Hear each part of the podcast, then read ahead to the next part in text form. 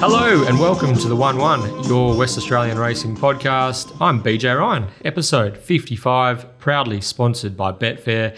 Don't bet harder, bet smarter with Betfair. As always, teaming up with the one, the only Perth racing guru, Terry Leighton. Good morning, Terry. Good morning. It is still morning, isn't it? Yeah, it's morning for another hour and a bit. Good morning, BJ. How are you? Not too bad. Not too bad. It's a bit of sleep deprivation. Yeah, I was just actually about to say, I feel a bit guilty now about whinging to you about sleep deprivation when they got a few hours last night when you're probably living off a few hours a week. So, yeah, a little bit selfish of me there, wasn't it? Nothing a strong coffee can't fix, Guru. Or multiple. Yeah, so, no, but we're back in 1-1 headquarters. Our mascot, Spotty, is here, relaxing. It's a warmish Perth day. A few thunderstorms perhaps on the cards later this afternoon, Terry. So unique conditions, isn't it? Unique conditions, but yeah, we've just come off the Masters Series. There's a bit to get through. We've got a Towton Cup meeting at Ascot on Saturday, which is the traditional time-honoured lead up to the Perth Cup in early January, but. Just quickly touching on last week, we must thank our special guests, jockey Stephen Parnham and Pete Antonitz. Thanks. Good job. Yeah. Antonitz. Yes. Good pronunciation of it. Yeah, to you, not to Pete. Pete did it right, but no, I'm more proud of you for getting the pronunciation correct. Thanks, Terry. No, that's okay. Yeah, Stevie was, he would have been wrapped with the Kingston Town Classic result, of course, with brother Chris winning the big Group 1, and Pete Antonitz. It's always a pleasure having Pete on the show. Hopefully we can get him back on before he flies back to Melbourne next month. Just one more time, do you think? One more. Yeah, I think we'll definitely get him on one more time if he'll bless us with his company one final time, which I'm sure he will. Yeah, I think the listeners will like that too. So we've got a couple of guests hopefully booked for the weeks in advance, Terry, but we might touch on that later in the show. Yeah, we'll hold off on that one. But, yes, looking forward to what we have in coming weeks. Feels a bit lonely, actually, just the two of us today, doesn't it? Bare bones. It is. It's a bare bones. I think we needed it a little bit. It's been a fairly hectic week. I mean, we've discussed it off air, and I can't see any reason we can't talk about it here as well, but it's been quite humbling and quite exciting. All the people that came up to me personally, and I know you felt the same way throughout the carnival, didn't really miss too much of a beat. I mean, some of us even had children on the days and still made it out to the races, which is actually next. I haven't really reflected on that enough. That's one of the most amazing things of all time. But it's just been amazing, even the guests and who we've managed to get on the show and who's sort of got around the format and what we're doing and the idea of this and the fun we like to have with it. It's been it's been surreal. So a tremendous carnival, BJ. Yeah, it's been wild. So I made it out to Railway Stakes Day, as you mentioned, the day that Harrison was born. I made it out to Winterbottom Stakes Day, and I was all set to head out for Kingston Town Classic Day for a couple of hours at least anyway, but I hit the wall. It was one run too many, I think, Terry. So I was sitting on the couch watching the races, betting on my Betfair app, the new mobile app, and feeding my son at the same time. And then I just couldn't muster. I was gone. So you led the charge as far as the 1-1 representation was concerned at Ascot on Saturday. Yeah, but for me it was all over. So. Is Harrison too young to get a Bet365 account? Because we're always looking for new bowlers. They last about two bets. I mean, you can't really bet there. That's why you'd have to bet with Betfair. But yeah, when he's ready for one, let me know. So as I said, Terry was out on course for the big Kingston Town Classic Group 1 $1 million race day on Saturday. How was it out there for the third and final day of the Masters Series, Terry? Yeah, what was your experience of the card and of the event? Yeah, they're all fairly similar experiences, to be honest with you. It was a lot calmer on the Kingston day than it probably was on definitely than it was on Railway Day and to some degree Winterbottom Day. But as I was saying to you off air, we didn't really necessarily have the biggest... I didn't have a horrible carnival. It was just an okay carnival from a punting perspective. But just from the social aspect and who we ran into and sort of the relationships forged to some degree, it was it was easily my most enjoyable carnival to date, and some of the stories which evolved as well. I must admit to having we'll touch on the meet now, I guess, and I must admit to having really the emotions that I went through after the Kingston Town were quite I loved the scenes. I was standing on the steps. I saw Stevie Parnham sprint in front of me across to – obviously he was pretty excited to go and greet his brother and say well done and give him a hug. And so it was that was just some of the most unbelievable scenes. And then I've just had this moment. It's probably taken 90 seconds after the race. So you'll remember basically every publication that I'm on or talked on or anyone I spoke to, I just said, Truly Great, I can't lose the Perth Cup. Like we're home in the Perth Cup. So it's just dawned on me. 2 minutes after the race, I checked my phone and I'm starting getting all these text messages like, you beauty. Oh, some places got into 220, some places are into 240. We got the overs. And I've instantly gone, oh no. People I'm with, they didn't quite understand. I said, no, we're going to get the weight. Bob, is he going to go back from $1 million race to a 400K race, especially when he's got Royal Commander, Midnight Blue right at the top of the market? I just thought, I think he's going to, I think we're in trouble. I don't think we're going to run here. And even if we do run, we're going to carry the grandstand. So, which I still think he'd win if he does go that way. You should go that way, Bob. He'd be listening. But it was he'd be listening for sure. Oh, it was. Of course he would. Yeah, he wouldn't miss a beat. It was just a mixture of emotions at that point in time, BJ. But, yeah, that's racing, isn't it? It is futures betting. Oh. It was interesting. Like obviously, Truly Great, terrific performance to win the big Group 1, the Weight for Age Championship of Western Australia. But as far as the Perth Cup was concerned, and we've sort of been banging on about Truly Great for the Perth Cup even before his first up run this prep, and I think I said Truly Great is destined for something truly great this preparation, and not even thinking that the Kingston Town Classic was on the radar. It's quite remarkable actually if you go back to August 1 and you see the start of the new season, you see what rating Inspirational Girl was when she started and where she finished with the Group 1 win, where Elite Street started the season and finished with the Group 1 win, and where Truly Great started and finished with the Group. All three of those horses were rated in the 70s, I'm pretty sure, and all three of them, 4 months later, are all $1 million Group 1 winners with ratings in the hundreds. So it's incredible how much these horses can improve in a short period of time. Well, not just necessarily improve, but just elevate to that next level, So, but I got asked a question on Twitter by a listener, Paul Rogers, I think his name was, and he asked about Truly Great in the Perth Cup, and I was a bit pressed for time with my Twitter response. And I just sort of said, look, Handball. I said, future's not really my go. The guru's the man for that. And I said, but $5 feels about right for Perth Cup. But what I wanted to say was, $5 is okay, but if Truly Great happens to win the Perth Cup, the Kingston Town, then he probably won't start in the Perth Cup. But I couldn't be bothered. But I didn't have time to go into the woods with that. Yeah. So I thought about that pre, and I was aware of that. So let me just talk you through the thought process there. So it was $5 early. Okay, that wasn't going to last long. That was the wrong price. We're too close to Sun not nominating. The second favourite with various markets was Nerve Bosque, Money Maher, Royal Command.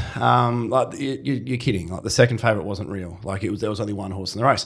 So the $5 was never going to last. That true price in my mind should have been around $3.20, probably $3 even would have been about right.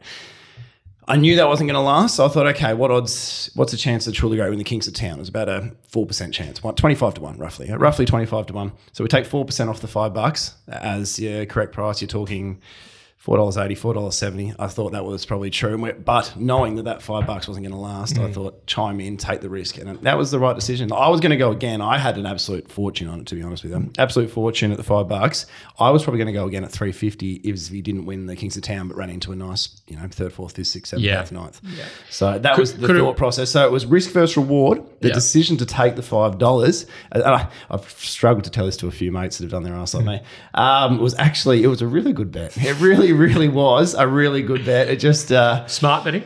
It was smart betting. Unfortunately, do you know what I did? I bet harder and I tried to bet smarter. So look, the smart bet would have been to have an insurance just in case bet at the $21 Betfair SP. Well, retrospect's a powerful tool, isn't it, BJ?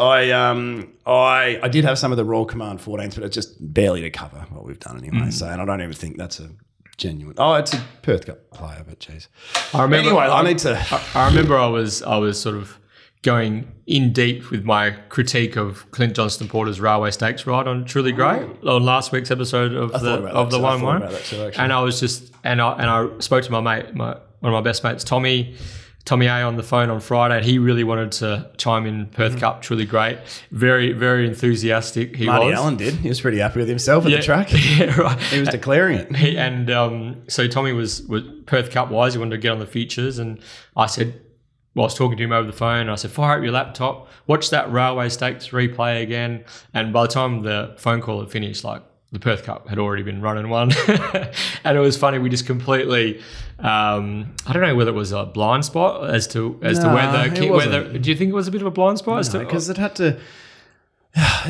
had to go up to weight for age. It was giving Inspirational Girl weight.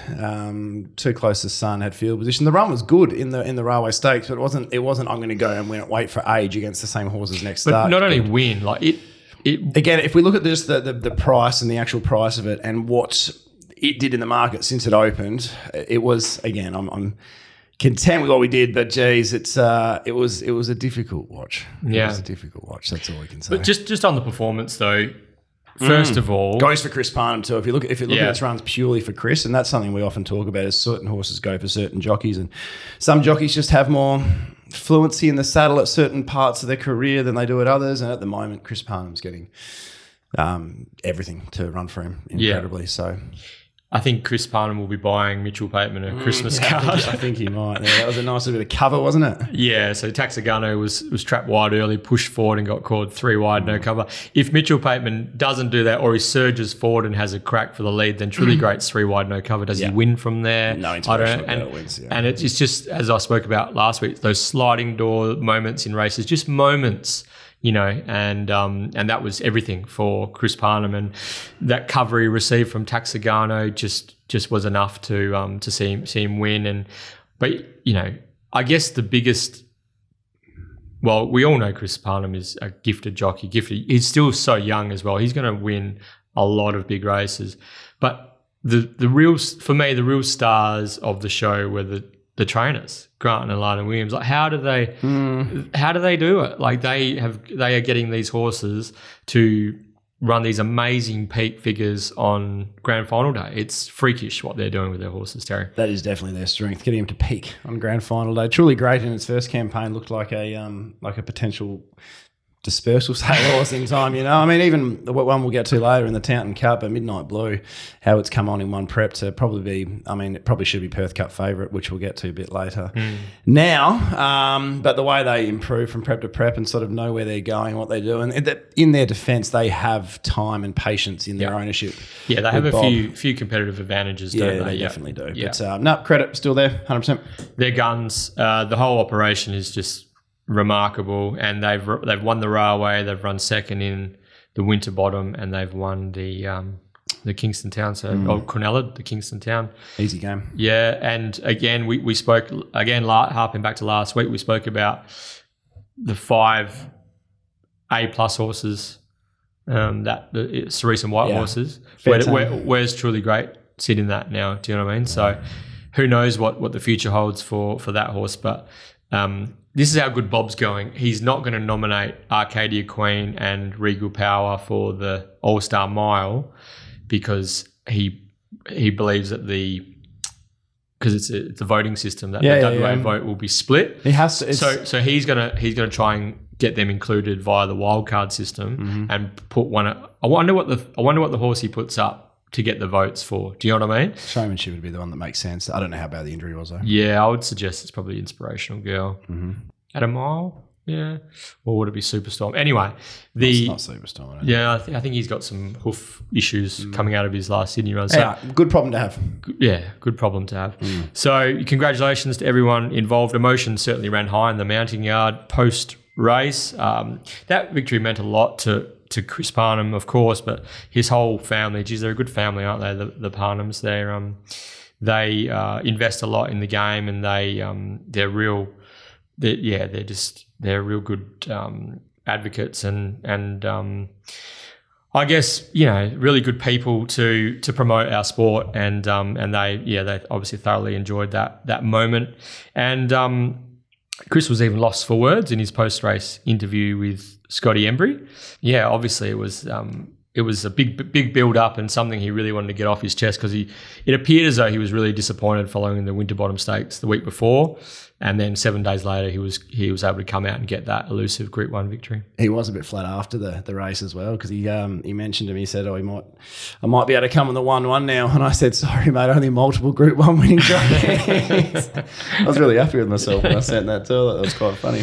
Yeah, so he obviously is a guest that we'd love to get on the show, yes, to talk WA coming racing. Weeks. Most definitely. Coming weeks, definitely, okay. Yep. Very good. So the other feature races of the day, Special K, Kementari, he wound back the clock and turned on the jets and won the AJ Scale Stakes, ridden by Chris Parnham, of course. Mm-hmm. And that was a good result, and gives all people hope. If you think your horse is lost a gear or two, you never quite know. I hear that they took Kimentari out to Jimmy Taylor's property to do some bush work out there, and took him to the beach and did all sorts of weird and wonderful things. Did he need to, like, we look at it like that? Did he need to improve much though? He's gone from a railway stakes where he carried weight to, and he was a bit unlucky too in the railway. He was a little bit unlucky underneath horses, and he's gone to a skate hill at his preferred trip at weight for age under the conditions like. I think Scotty Emery actually tipped him, and he made sense, really. He just made sense. It was just a matter of, geez, can you tip this horse, or can we find this horse on top? So, I think he just found his right race. I don't think they're going to continue. Well, obviously not. He's retired, but is he retired? I think that was the plan, wasn't it? That was meant to be his last race. I think. Yeah, they said pre-race that was going to be his last race. I'd be surprised. Oh, yeah, I thought he went enormous. I'd be surprised. Yeah, he went well, but I mean, that's a 200k race. So. Godolphin are probably looking at bigger fish. Is there bigger fish in there for him? I don't know. Yeah, interesting. It's over east anyway, so couldn't give a rat's. And Kiss on All Four Cheeks won the Lestier Classic for Brad Parnham and Dan Morton. That was a very impressive victory. I couldn't care less if that was an impressive victory. Do we want to get in the woods about the Western Empire? No, Just rides and maps that look so simplistic on paper, and I just don't understand how we've ended up in front there. I'm not even blamed, but just the horse jumped so well, and then he was either going to get caught in the breeze, and he just ended up. Fair enough, that's where he ended up. But you're not diving in at $2.20, $2.30, thinking that Pikey from barrier 5 on a horse that you want cover and coming over the top of him is going to land in front. It just doesn't happen, you know. So. Anyway, it was a hard watch, but geez, Kiss on All Four Cheeks, different horse on top of the ground. Yeah, and with a bit of cover as well. Like exactly where Western Empire, I thought Western Empire would be, and Kiss on All Four Cheeks, Western Empire was where I thought Kiss on All Four Cheeks would be. So the irony was not lost on me. And the last feature of the day was. Bit of a walk and sprint affair, the Jungle Dawn Classic. She's a Light sat outside leader and held on. Bunch finish. There was a few eye-catching runs behind the winner. Film reference going I think they went shocking. They went super slow to the 400, and it was basically a 400-meter sprint home. She's on a day where you wanted to be on speed. It's just madness how these days where you want to be on speed they walk. Like, it's just, how does that possibly occur? So She's a Light though is a winner. Yeah. How many photo finishes has she won? Yeah. So she was in my black book ready to go. I was really keen on her at some stage soon. I just thought she was going to get back here, and she wasn't going to be able to out sprint Tycoon Storm and Chantreur and those. But Cat Paddy didn't want to land the breeze, and when he did, it was a smart steer. He rode his mount a 10 out of 10. I reckon if he rides at a 9, she doesn't win. So, but with Special Choice running second, that's not a good form reference. So, and I see Chantreur sort of got back and snuck up along the fence, and perfect ride. Just give it the next two already. On a slow tempo to finish off like that.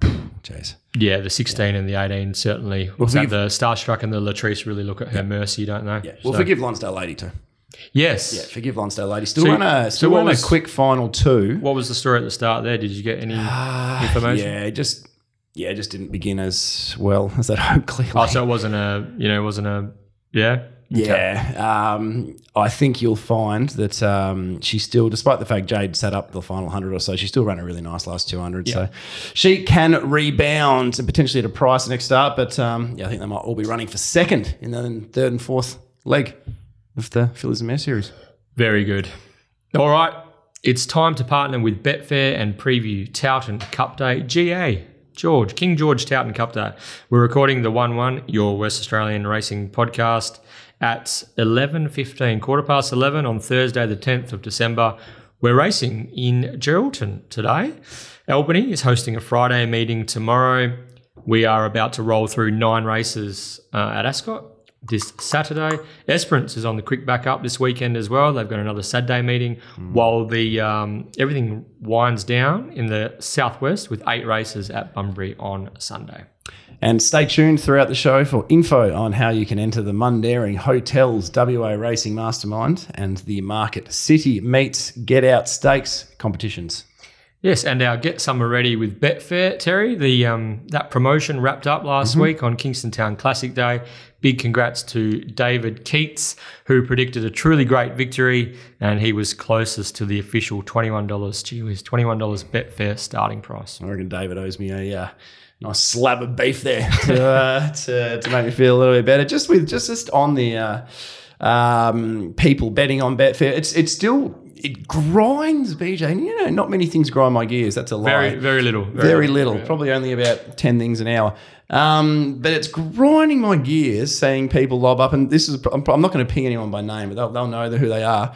Lobbing up bet slips or saying what price they got for certain horses, especially long price horses, and chucking up, look, I have my 50 each way at $34 on certain horses. I remember She's Got Merit at $35. That was $95 Betfair SP. Like, what are you doing? That's an extra $4,000 if you've gone on Betfair and taken the SP price on Betfair.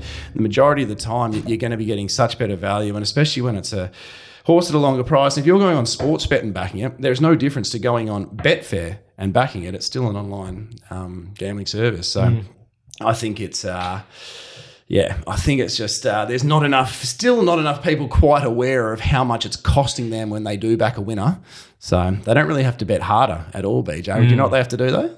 Bet smarter, exactly right. So, and just with that as well, a lot of people find using Betfair a little bit what's the word I'm after here? It can be a little bit tricky, especially with the liquidity in the WA markets. It takes till the final, especially midweek, 5-10 minutes to be able to have a proper bet at a market that's sort of at 101%, which is obviously what we bet at.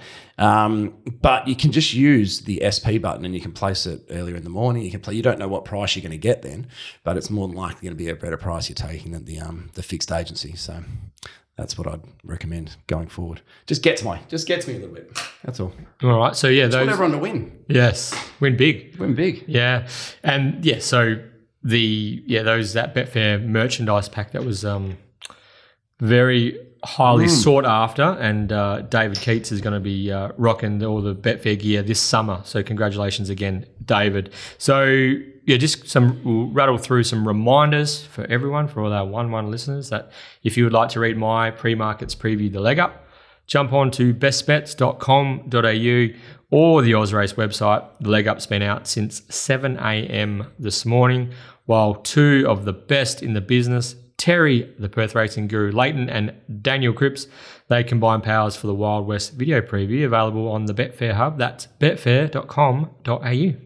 And the 1-1 is also available on Apple Podcasts, Spotify, Google Podcasts, SoundCloud, and all other major podcasting platforms. Please subscribe, rate, and review. All right, Guru, let's get cracking.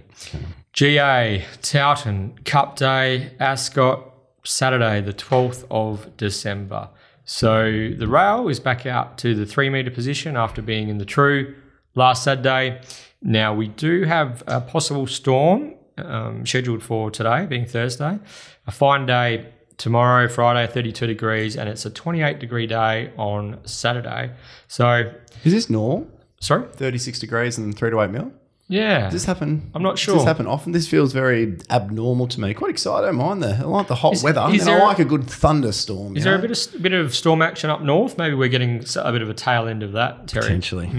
I'm not much of a meteorologist. I'll have to ask Cripper's old man. Yeah, that's right. Or maybe even we give Paul Huckle a call all the way up in Port Hedland. He might have some insight into what's happening further north. But afield. Yeah. So just your normal. Sort of standard, good for probably obviously races on pace early as is often the case at Ascot on a Saturday.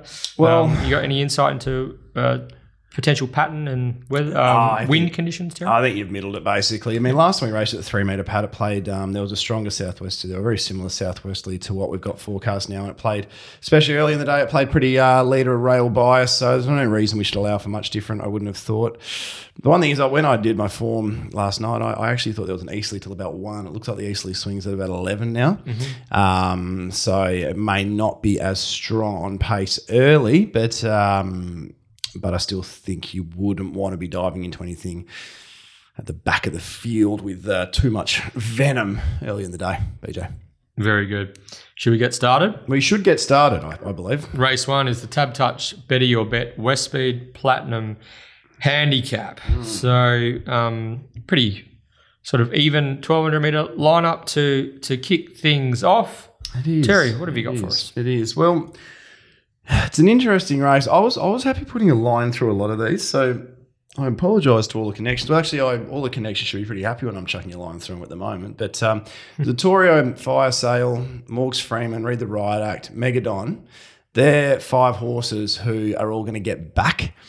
I don't know if that's going to be the spot to be in race 1. I don't know if any of them have the class or at the right part of their campaigns to be winning from there. So I'm basically taking on 5 horses who are taking up roughly 50% of the market. That's a fair chunk of your book going out straight away. I think Scooter's Machine leads the race. Express Time BJ is an interesting one here, and you're pretty astute with what you think the stables will be thinking with this particular mare. So she's up to the 1,200 metres for the first time. She's only been past 1,000 once. She got in a little duel with Cliffs of Comfort. Wasn't disgraced at the 1,100 metres, but after 8 starts, there is probably a reason why she's been kept to the 1,000. Whether she has the aerobic capacity to run a strong 1,200 might be a bit of a query. What are your thoughts speed mat-wise? Does she breeze outside Scooters? Do they try and take on Scooters? Does Scooters being the only obvious leader, do they just tuck in behind like they did 2 starts ago when smashing Cocky Joy? What would you do and what do you think they do with Express Time? I feel as though Scooter's Machine is going to hold up and lead, and Express Time is going to be outside leader. Mm-hmm. That's what I've got as well. It would be interesting to see whether how well Scooter's been jumping at the moment. Pretty good. So they wouldn't be able to cross. I wonder whether Brad might have a go, see if he can cross Scooters. But do you think early? Being susceptible past 1,000, wouldn't? I mean, if Scooters jumps well enough, Brad can look at the blueprint from 2 starts ago and tuck in on the back of Scooter's Machine. So yeah, so the thing is, either they're going to end up outside leader, and unless something. Bruce Almighty's the one that pushes forward. Yeah. But Bruce Almighty's a real musterer and only really finds the top in races without any speed. So they look your 2 obvious speed horses. Could Rock and Ruler push forward? Could do. With the 61st up, I'm not expecting that to occur, but definitely could be the case. So for me, it's gate 3. You're right. 1,200 metres, first real test at the trip, racing really well. I'd be surprised. Yeah, you're right. I'd be surprised if they want to overexert early. Yeah. And if but outside leader, providing Scooter's Machine isn't hooning along out in front, it could be a nice spot. They might be happy with Scooter's. Brad might be pretty happy with Scooter's Machine to be hooning. And just tuck in. 100%, with that susceptibility potentially at 1,200. But look, I thought going into this race, Express Time would be the horse I'd find here. But just the last 2 runs, which to me are her best 2 career runs. Yeah, State Attorney Zeeble, then obviously smashing Cocky Joy the start before, coming off that cold rail when Brad rode a 10 out of 10. But they were both at 1,000 on soft 7s, so maybe she is a mare by War Chant who's really relished those soft tracks. She also has shown a lot of ability and she could just be coming into her own, and those conditions were just coincidental at the time. Look, I'm quite keen on one here. It's a bit of a horses for courses type policy, VJ. Mm-hmm. Just for the record, I've actually marked Seminole Brave favourite. That's not where I'm going here. I think Seminole Brave from the gate can probably come across and land somewhere near a 1-1. A lot of upside with Seminole Brave. Has had the 2 trials. Both were pretty good trials. But look, early in the day, I'm expecting it to play on pace. This isn't fashionable in the slightest. But I can't see any reason Scooter's Machine can't lead throughout here, BJ. Okay. So this isn't the path you expected me to go down here, is it? Not at all. He's shaking his head currently. Scooter's Machine is a Chrissy Gilbert's done a really good team, really good job with her little team. We'll get to scoreline later in the program, but it's going to carry the 53.5. It's going to lead on what's likely to be the best part of the surface. His last start effort at Bunbury, that was a leader by a stay, but they went over 12 lengths quicker than benchmark to the turn. Okay, you had Kick Gum sitting in the breeze. Kick Gum's favourite second favourite in the second last race of the day. In that same race, you had Locomotive, who was gassed. You had On Red Alert, who would start right in the market here. On Red Alert would be in. This is a $30,000 race. Let's remember that, just because it's been run on a Saturday. And then you had Rogue's Point, who's run second to Lalo, again on a leader bias, rail bias track during the week. So yep. I don't think that race is any different to this race. If anything, yeah, there's no Seminole Braver Express time, but I don't think there's a great deal in it. So I think for the horse, it's going to get out in front, have no weight on his back whatsoever. And he's run some big races, especially in Kalgoorlie, when able just to skip along and roll in front. So look, I'm happy being on Scooter's machine each way here, BJ. I've marked Scooter's machine $6.60. I also, that was when I thought that'd be a little easterly early, but still, it should only be a minor westerly, out in front, low weight. Let's have something on each way, close to $20 each way. Very good. Guru-esque, isn't it? So, Chris Gilbert and Christy Bennett claiming three, rolling along out in front. We did say leaders early on Ascot race days. That's where you want to be. I landed on Seminole Brave, not with a huge amount of confidence. Won a maiden on debut really well, and it's pretty rare you see then maiden winners make the leap to Class 3 company and win, which this horse did. Good Class 3 too. Yeah, then it came to Town in a graduation and ran into a Levitate, and Levitate was absolutely breathing fire on that particular occasion. So this horse, you could say Levitate was airborne, couldn't you? Yeah, he was airborne, 100%. So this horse has got a significant level of natural ability just to do what he did in his first racing campaign. I like the fact that he's had two trials leading into this. He was going to win that trial on Monday, and then just might have just needed a touch late, although Giant Leap, the heat winner, goes pretty good. So just needs to, if Sean O'Donnell can get him to slot in 1-1, would be absolute perfection for this horse. But he does have a little bit of gait speed and a bit of class, so with a bit of freshness in his legs as well. I'm thinking Sean O'Donnell can be quite positive on Seminole Brave. If he can land in the first 4 or 5 with a touch of cover, I think he's just got, I think he's a horse with significant upside, and I'm happy to be with Seminole Brave first up. Price? I was $4.50. Okay, I've actually got Seminole Brave shorter. I've got Seminole Brave $4, so yep. At the $4.80 currently. I mean, it depends how you want to play the race. That's probably get my money back job. Yep. For me, and then I've marked Express Time just with those risks on the slow track and the up to 1200. I would get Express Time $4.50, which means the $2.80 is probably the. There's not that I want to oppose Express Time with any real passion. Yeah.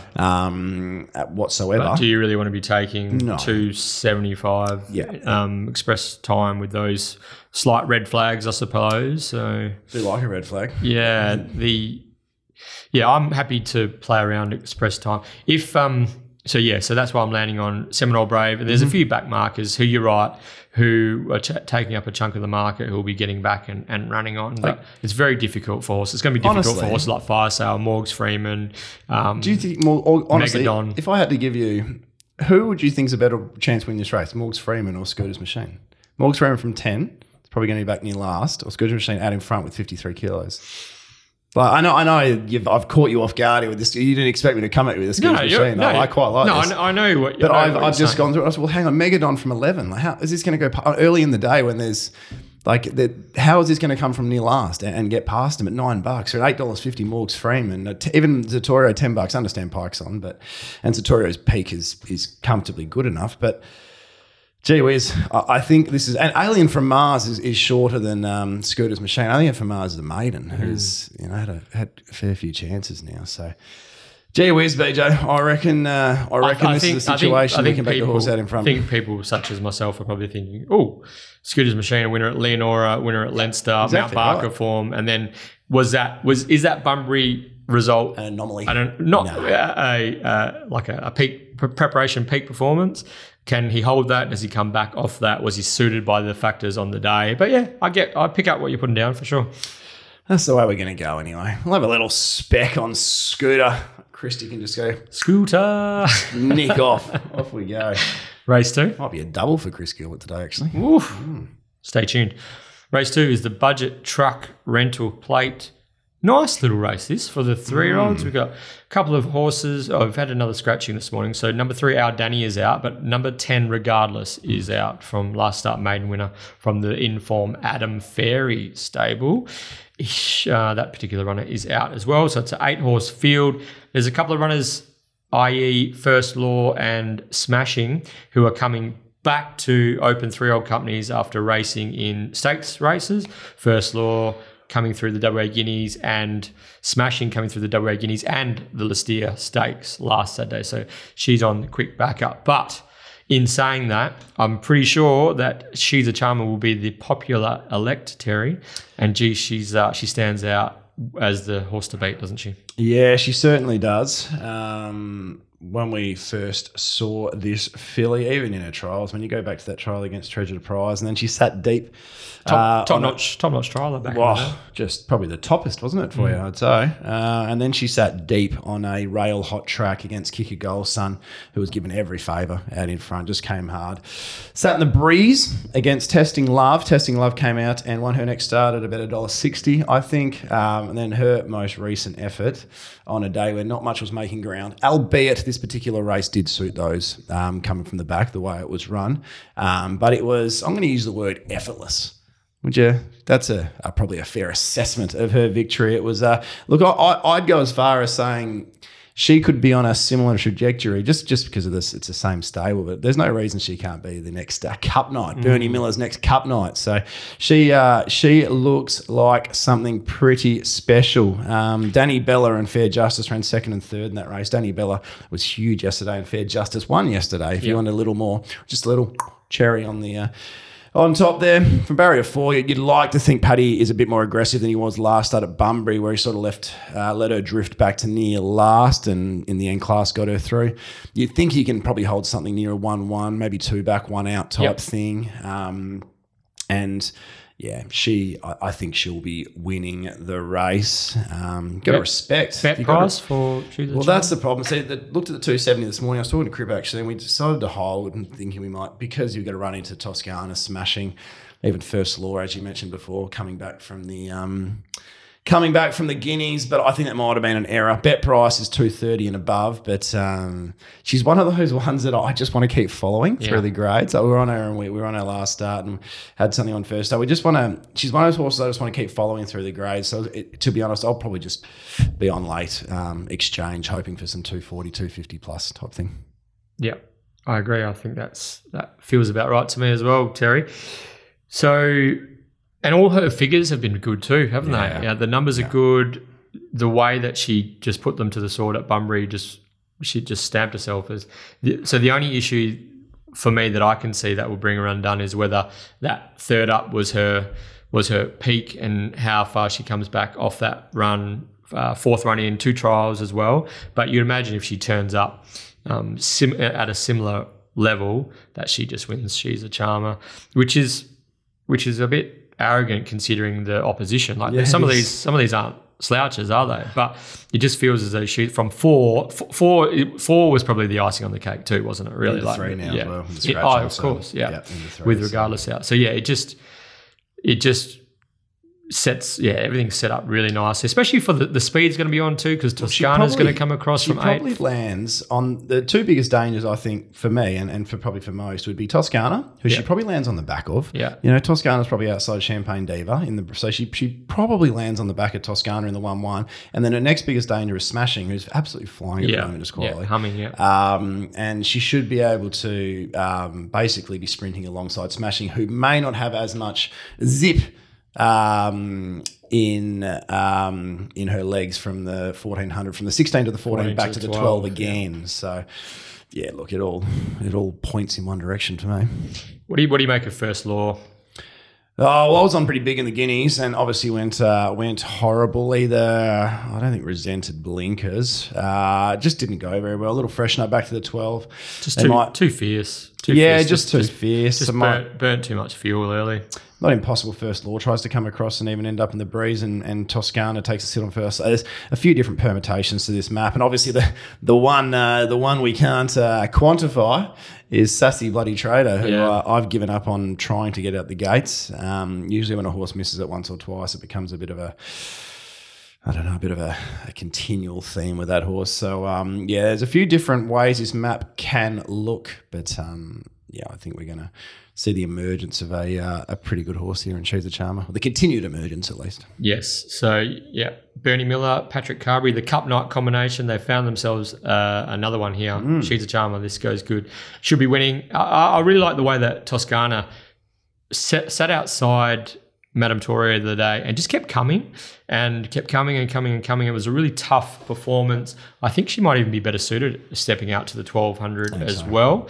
And but just gate eight. If Champagne Diva, I don't think she'd hand up. But if Toscana comes crashing across and has got too much gate speed and can find the rail in front, she's going to give a kick, I think. Yep, especially if First Law comes across with her and the pressure's on and they have to take it up. Pikey won't want to get in a speed battle. So the thing is, if you're looking at that, you're talking Toscana's about $9, Champagne Diva 11. Watch their runs over the final sort of 150 last start. Because they were just alongside each other, and just Toscana just hit the line so much better. Yeah, that's what That was the measuring stick that I was using as well. That it looked like they were going to be in a photo for a second, didn't it? And Toscana just kept.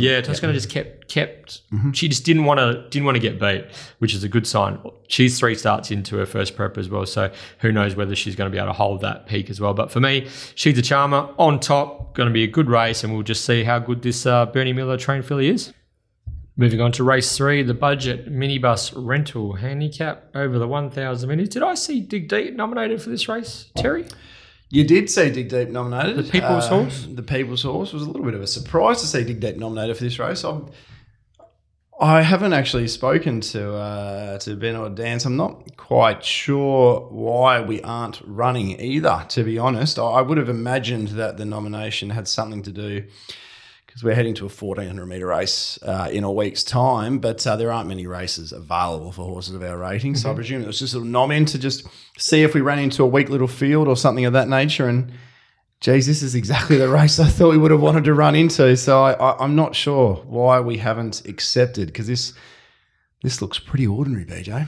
Looks winnable, doesn't it? It looks winnable. It certainly does. I mean, it's over the 1,000 metres. It's a 77 plus. You've got Tranquilla Sunrise, Mia Dolce and Cramden, who are all well below the handicap. So I'm happy to say that the 3 of those are really going to struggle to win this race. Echo Effects coming from an Albany victory, so it's going to battle Hoboken's First Up. Condor Heroes keeps missing kicks, leaves you with Don't Fuss and Zeeble to some degree, and Zeeble's going to have to cross a lot of speed horses underneath him. So, gee whiz, it just wasn't a deep race, was it? Well, isn't a deep race.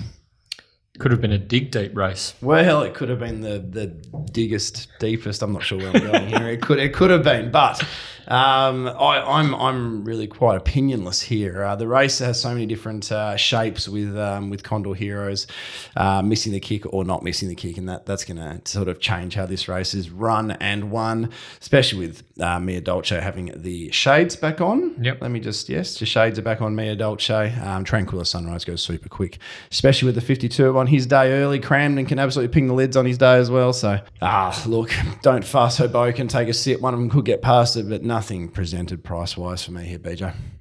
Give us something more than that. I just thought Condor Heroes is coming off a Winterbottom where he sort of sizzled out in front and punctured. He was on a wet track prior to that, similar sort of setup in the Colonel Reeves. Have we seen the best of Condor Heroes this prep? Is he going to be able to climb the mountain once again? Zeeble was really impressive last week, but he found the rail in front. Control was very well ridden, actually, by Jade McNaughton. That was a good front-running ride, actually. That was a good decision by Luke to take the shades off as well. That's a victory for all the shades off exponents, isn't it? He let me know as well, so he absolutely let me know about it. So, well done to Luke. Last laugh, and Zee was flying. Yeah, he is flying, but is he? He's probably not going to find the front. So where does that put him? Could do. Condor Heroes misses it. I reckon it's not impossible that Zeeble can get across. I think Zeeble's the leader of Condor Heroes, isn't he? Yeah. So and I've just Don't Fuss is racing well, but he's going to have to. And Pike goes on obviously, but he's going to have to carry the 60 to win. Back to the 1200, back to 1000. Nice draw though, but. Process of elimination, I reckon that this is a really sneaky first up option for Hoboken. He's a pretty hard horse to catch. Hoboken, but over the journey he's been more of a get back sort of run on sort of type. So the smaller field suits, the low draw suits, so he doesn't have to get all the way back. He can run a race fresh. He's got an Ascot 1,000 meter profile. He's a pretty good, honest 1,000 meter competitor, to be honest. Doesn't tell many lies, does he? No, he doesn't. And I just feel as though the Chris Parnham booking, Neville Parnham, this is a good target race for Hoboken. He just sort of stood out as the one that might get under the guard a touch here, Terry. And currently $9. I marked him $6.50. So he's value for mine. Don't Fuss for me is unders. Condor Heroes is unders. But I think the Zeeble and the current Zeeble and Hoboken prices are both well over my odds. I actually thought Zeeble should be favourite, to be honest. But yeah, I didn't mark this race because I just soaked it with this race. This is the one I basically just sat out of. I'm very surprised to see Zeeble on the third line. Yeah, so if you're listening now, that Zeeble $7 and Hoboken $9, you could probably I'd be looking at having something on both of them. I think they're both bit of a both genuine winning chances at a price, and I just feel as though the top two in the market, Don't Fuss and Condor Heroes, I reckon they're a touch of overs, and I'm surprised Mia Dolce is on the same line of betting as Zeeble. That's madness, isn't it? Yeah, so that's the way that the market sits at just before noon on Thursday. But as it currently stands, I think they're both bets for me, Hoboken and Zeeble. I like it, BJ. You might have just convinced me into a little wager as well. All right, that was short and sharp. Moving on to race 4, the Amelia Park Handicap. Rating 66 plus, contest over the mile. Terry, have you got any deeper thoughts on race 4? Do I have any deeper thoughts? Yeah. I unfortunately don't have any hugely deeper thoughts here. The market basically mirrors my own, so I can't muster up a bet at this point in time. So did you have? So obviously the two horses leading the charge here are number 4, Phone Me, and 5, the Fugazi. Yes, their prices sort of flip flop depending on what agency you're betting with. Yeah, so at the moment they're equal favourites around the 320-340 mark. Yeah, and I think it was pretty hard to split them. I mean, the Fugazi looks the obvious one from the map, should land right behind the speed. Phone Me can probably muster up and land on the Fugazi's back though, and then there'll be people saying, well, can the Fugazi run out a strong mile? You look at his two prior efforts at the mile. One was in the Guineas coming from last from a wide gate. You can probably forget that one. The other one was a little disappointing. So the jury's out. He didn't race again for no, he didn't race well again over 12 months. So that might have been perhaps he's broken down there. Yeah. That might have been. I'm not actually sure if that was part of the story. So, look, he had his chance to get past Laurentino last week, but they did walk, and he was taking ground off him on the line. So, look, he's the obvious for me. He lands right behind him, and he's going to be there ready to pounce. Phone Me will have his back, and then you've got Scoreline, who will go to the top for the potent combination. Chris and Christy. They're already going to be 1-for-1 at this stage of the day. So for Chris and Christy. So Scoreline went super first up.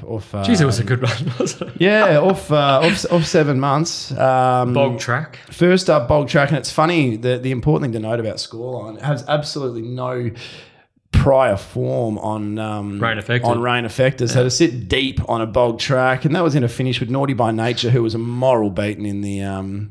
Jungle Dawn. In the Jungle Dawn. Yeah. You mentioned Dawn. That's probably a good thing. Oh, dear me.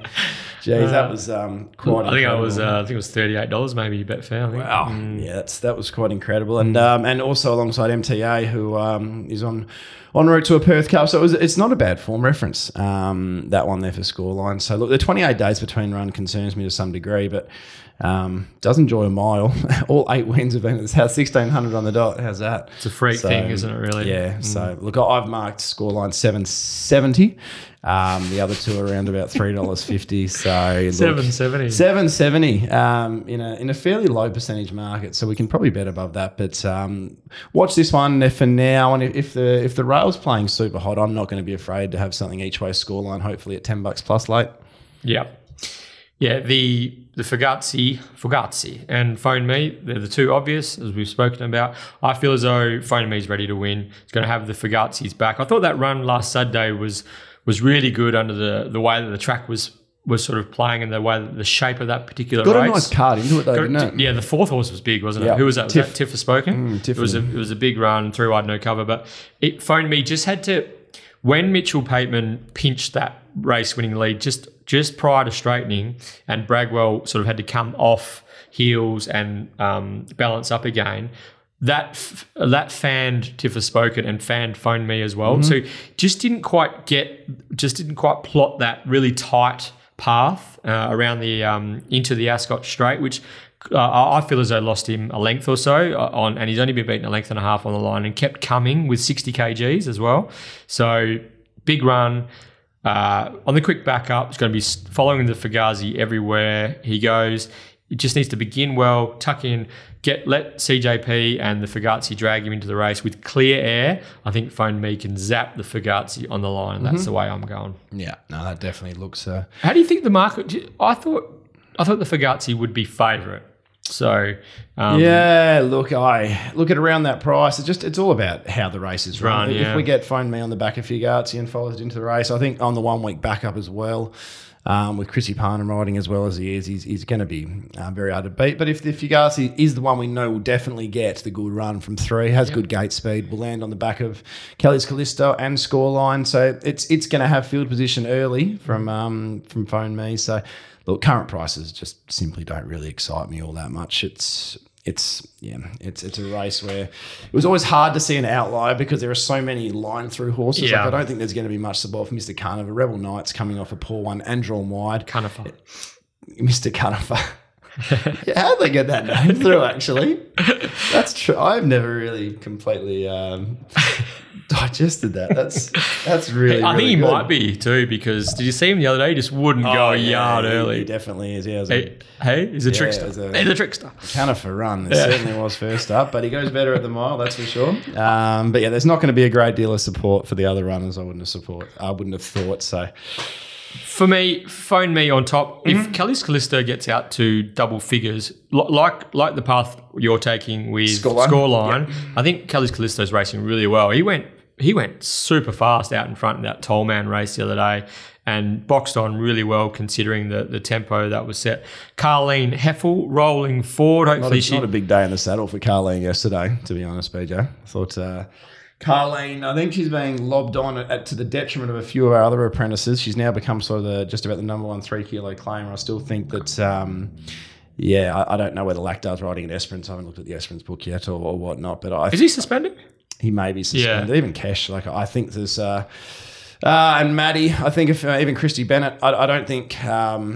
Carleen seems to be getting all the plum 3 kilo rides instantly. I'm not the jury's still out for me. That's all. I just think some of our locals still deserve some of those rides. Well, I think it's a as you said before, it's a horses for courses type situation. Yes. So you got to put it. Bennett's one on, you got to put her on horses that suit her. Yeah. So I think sometimes people see that she's riding winners and they see the 3 kilo claim and they're like, we'll just chuck her on our horse, but she might not be the right fit for that particular horse, and she's on a steep learning curve, and she's exactly right. We're getting the 3 kilos for a reason. But this particular horse, Kelly's Callisto, should be an easy steer. Do you know what I mean? I thought that yesterday with one BJ by the name of Man of the Hour, which we've discussed as you're aware. I don't get upset very often, but we're on Western Rhythm and leader bias track. I think the first 3 leaders had won, and Carleen got to the front on what looked to be one of 2 potential speed horses in the race, and she reefed it up, just did not want to be there. Desperation not to be there. So should be an easy steer, but what about at the moment, nothing's surprising me at the moment, BJ. What about Mitchie P? Just that was a very good ride. Very smart. But he did something very similar in race 1 of the day as well, just sort of outfoxed a junior rider in on No Surrender, and just asserted his authority as a senior rider, and two very smart rides and two good wins. I loved watching that race. I would have loved it more if I wasn't guts in on Captain Burglar. But I loved watching that race because you could see what everybody was trying to do. Yeah. Aussie Galati money. Anyone that lost their money backing Sun at $1.90, you deserve to lose your money, first of all. Aussie Galati has a lot of learning to do still as an apprentice. And you can't – just that money that came for that horse was quite incredible. So Mitchie getting in front – of Sun, and then watching Chris Parnham, it was so you could see what he was trying to do. He was spot on what he tried to do. He was saying, "Come out." He was basically hoping that Aussie Gallard, and with the 4 kilos, that Aussie should always be looking to roll. He shouldn't be trying to ride horses cute. He should have got off the fence, and Chris Parnham then would have had the 1-1 with Captain Burglar. Yeah. As it worked out, Chris Parnham had to punch the breeze the entire way through. I don't think that's how Captain Burglar's going to do his best racing, but that wasn't Chris's fault. He rode it a treat, I thought. It just he was just trying to push him and force him out. Mitch took a few liberties there with the junior rider, and as soon as Aussie Galati felt a bit of pressure, that the senior's going to, and it was just game over once he ended up leaders back. Look, as punters, if we're getting 3 or 4 kilos, we've got to be aware that there's a reason we're getting 3 or 4 kilos. There's a reason we're getting a couple of lengths on our horse because these jockeys are young and inexperienced, and they're going to be prone to make mistakes. So, but Christy Bennett's going to ride 2 of the first 4 anyway. Exactly, so right. Christy and Chris, confident that Christy knows how to ride a front running race. So yeah, it's going to be a Christy and Chris double, hopefully. Oh, big price too. Yeah, I might even end up backing still. By the way, if the rail doesn't play well, I might look at a few guards. I'll probably just sit out, but sitting out's not my strength. All right. Oh, God, it's time for our Mundaring Hotel WA Racing Mastermind competition. You going to make it a bit easier for me this week, BJ? Not too sure. It's a bit of a Towton Cup flavour, so hopefully you've done your Towton Cup recent history anyway. I haven't gone too far back. That's good. So, yes. I'm not as old as you. That's true. The Mundaring has been the heart of the hills since 1899, located up on Jacoby Street, Mundaring. If you get a chance, drop in and see the publican, Ian Butchie O'Connor. Say good day and let him know you're a 1-1 listener. Feed, flutter, frothies, it's all happening. All the Fs. Yep, it's all happening up there at the Mundaring. So congratulations to last week's Mastermind winner, Mike Eppis, the Professor. I think he's a dual winner now. So did he get all 4? Yes. Oh, it's impressive, Steve. Yeah. He must have Google. Yeah, no, he nailed it. The Professor, he was too good for the opposition on the day, and so that $100 gift voucher to the Mundaring is in the mail. So enjoy, Mike. Now, moving on to this week, to be crowned Mastermind, WA Racing Mastermind, you'll need to answer the following 3 questions correctly. Question 1, name the trainer who has prepared the last 2 Towton Cup winners. Oh, dearie me. We're paddling early here. The Towton Cup replays. By this stage, you've got to realise the carnival's taken a fair hold of me, and I'm a bit jaded. I'm a little bit jaded, yeah. That's okay. Exactly right. We'll let you percolate on that one. Yeah. Race 2. Who rode Trap for Fools to win the 2017 Towton Cup? It was an interesting period of... I looked at this. With riders for Trap for Fools. I reckon I've got that one right, and I like that one because I don't think many people – it's a bit of a trick question. Yeah. See if you get it right without looking it up. Question number 3. Yeah. Name the 2015 Victorian Derby place getter who later went on to victory in the 2016 Towton Cup. Oh, dear. They are the 3 questions for this week's Mastermind. Please send them via direct message at the 11 pod on Twitter.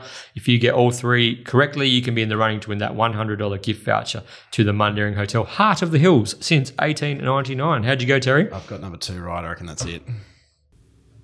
No, zero from 3. That was the ATA when he wrote it. He wrote it in the ATA. Oh, no. I've had a nightmare there, haven't I? That's okay. That's okay. But, yes, so the real masterminds. One more go at question 2. Hang on. No. Oh, it's a little tricky one. A little tricky one. Spotty's filling in for me for the rest of the preview. Go on, Spotty. All right, so that's the Mastermind done for this week for Towton Cup Day edition. So all the astute minds out there, you know, the Travis Murrays and those type of characters out there, they'll be right onto those three questions, no doubt, in my mind. Cheaters. We should have a quiz night. That would be a bit of fun. We should. Hey, mate, that would be like a. I'll be able to tell you about betting moves pretty freely. Race Towton Cup. The round for the Towton Cup. Someone struggling. It looks like.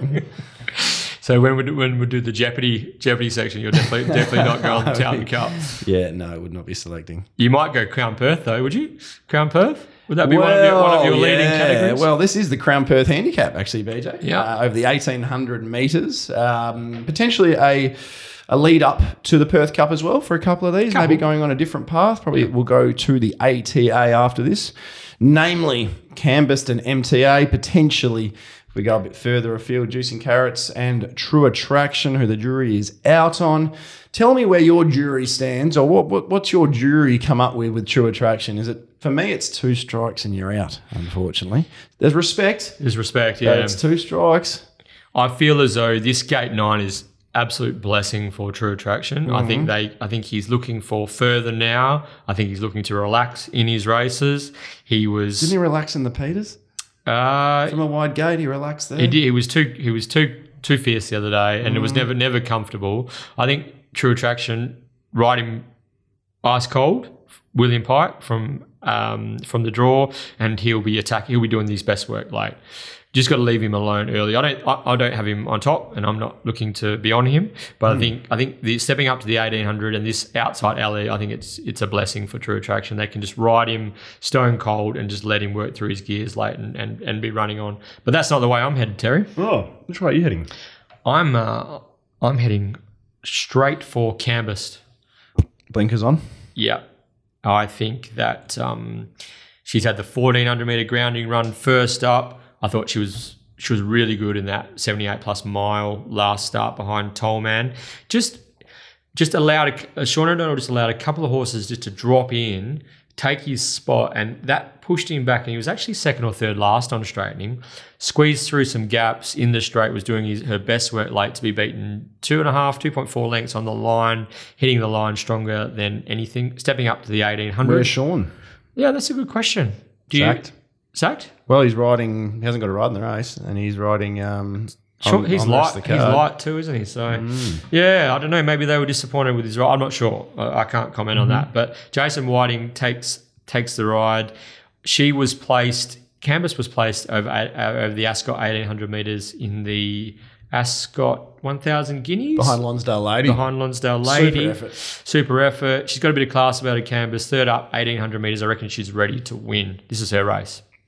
I agree. Really? It's a bit boring. Yeah, unfortunately. It was the eye catcher. I thought we'd see a price. I thought she's the one we might get $5.50 about early. We didn't quite get that. Everything you said's bang on. I can't see how Tollman doesn't how she doesn't turn the tables on Tollman. 3 kilo weight swing.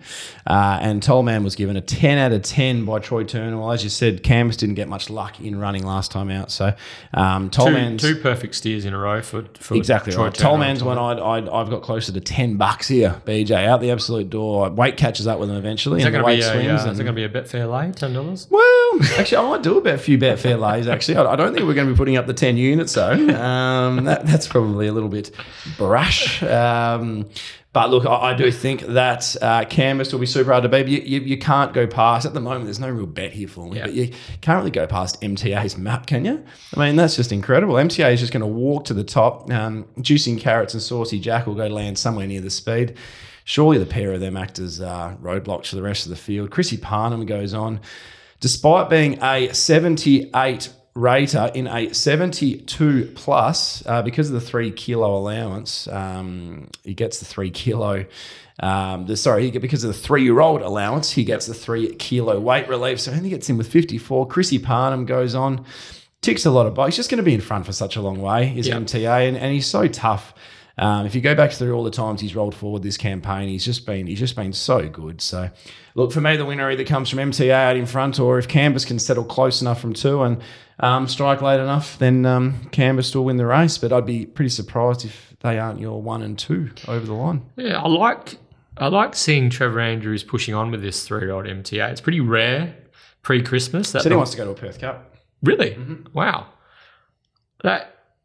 That is exciting because it doesn't. It's a rarity these days, and it used to happen a bit back in the day. 2003 was the last Perth Cup winner. 3-year-old forgot its name. Should have written it down. It's a good bit of trivia. 2003 potentially. Yeah, right. Read an article. Who was that? I'm not sure. Let me leave that with you. Would have been about 45 then, so you should be able to remember. Should be able to remember that. Yeah, so I do like to see these horses pressing on. The 3-year-old allowance is pretty handy. It increases up over these middle distances as well. So yeah, Chris Parnham's a good booking as well. Good front running hoop. So I see exactly where you're going there with him. Sorry, I said she. Hey. MTA. I said she. Yeah, sorry. It's I think you've nailed it there, Terry, with those two. But for me, I've got canvassed on top, and I'm hoping for a little bit better Betfair on the day. But what have you got it marked? Just one moment, let me flick screens. It's just a sticky. There's some sticky price. That's why I haven't probably got the same enthusiasm. I was $4 canvas. Yes, so. I was on the dot $4 canvas. Could have had a canvas shorter, but I was about $3.50 MTA. So what are they currently? You're talking $4 MTA, $3.50 canvas. Yeah, so, but it's funny. Like we Tom talk, man $4, True Attraction $4.50. So it's pretty tight. Exactly. The one I'd more so want to be on is canvas, despite having it slightly longer. It was just the speed map which really pointed me and made me have MTA slightly shorter. Just the map. How soft it was, but I feel like canvas is the one still with that peak performance to come. While MTA may have already had that peak performance, so we don't know though. We don't know. MTA is a type of youngster that could just get better with racing and distance. So we'll find out.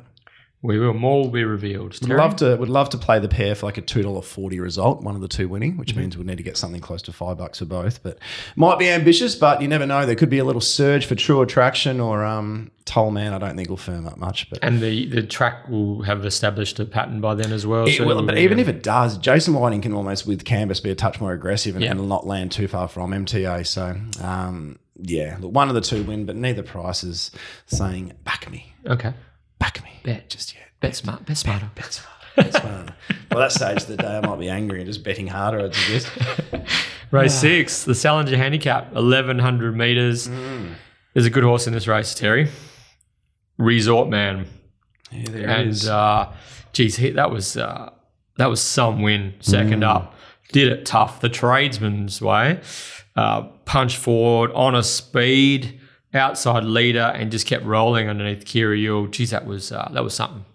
Something else. It certainly was. They only went a few lengths above benchmark in the race, but to miss a kick like that and to roll to the top, not many horses, as I said at the time, can do it at both ends. And that became that. That's why I thought the win was just one out of the box. It was a race actually dominated by horses off speed with Platinum Bullet, Denim Pack, and Distant Trilogy, I think, was the other who flashed down the outside. So despite the fact that he breezed, it was actually a race dominated by the rest of the quartet, dominated by those flashing home. I just think the speed horses weren't strong, whereas Resort Man was strong. So everything else dropped off. Pool E, in theory, should have been. I think Pool E didn't pulley up well though. That was a good one, wasn't it? But look, I think Resort Man's I just thought this is just an in and out job. And we'll just take what we can get here. But I think Resort Man. It's a massive risk here. Yeah, he's just not stepping.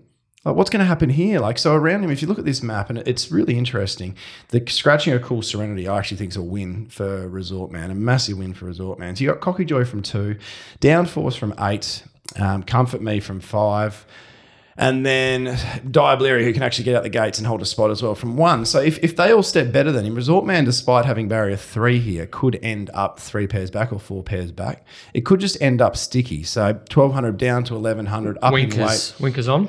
Winker's on. I am concerned about his ability to step.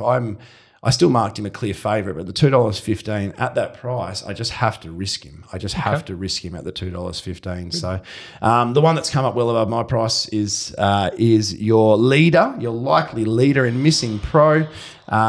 Should land out in front. Carleen rode her perfectly last start. Just let her jump and run on her day. She is a really, really sharp conveyance. If she repeats that effort out in front and makes Resort Man have to catch her 5, 6, 7 lengths on a potentially hot rail, I've marked her $5.50. We can get $8.59 at the moment. So just an easy little bet for me. Nothing over the top, but we can have something on. No big deal.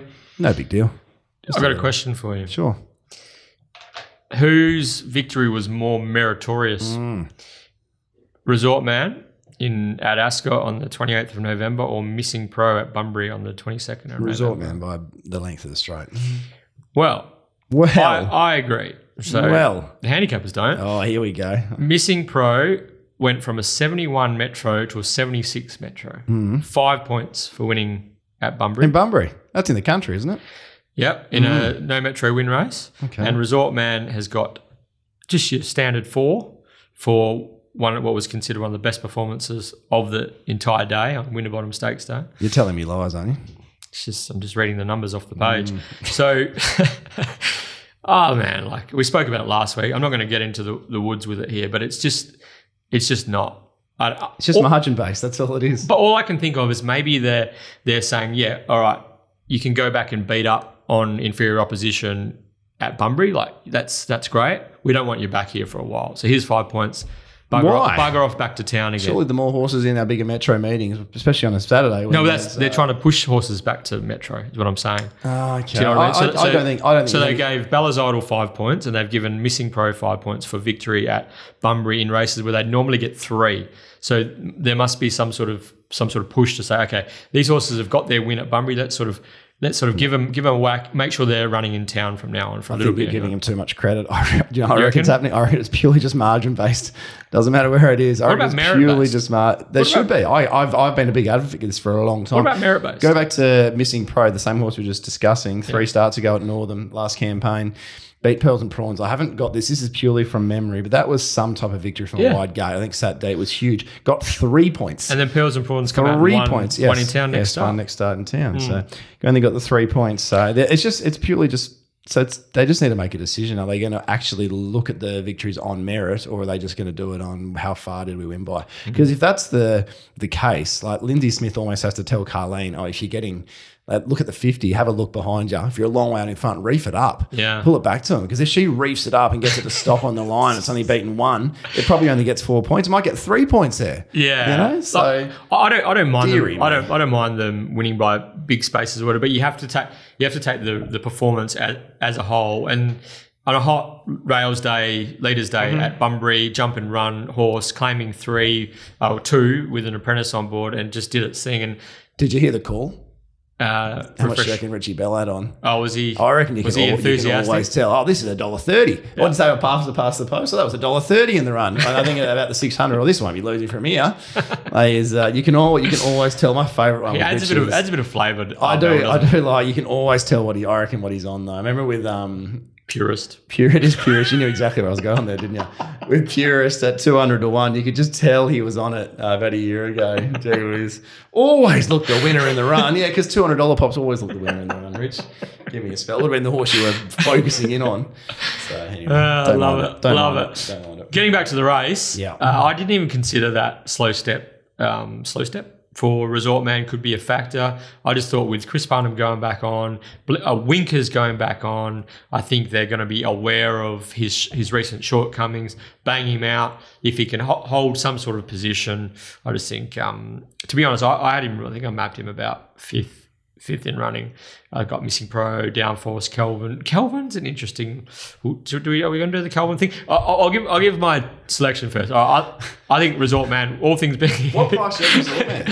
All things being equal, Resort Man will win. I was 240. So, but he's shorter than that at the moment. Yeah. I know. I acknowledge that, but I'm thinking there's going to be a few more people, such as yourself, who might just think, oh, hang on, like late Betfair maybe. Platinum Bullet was super. Or am I clutching? Platinum Bullet was super. Comfort Me needs further. Yeah.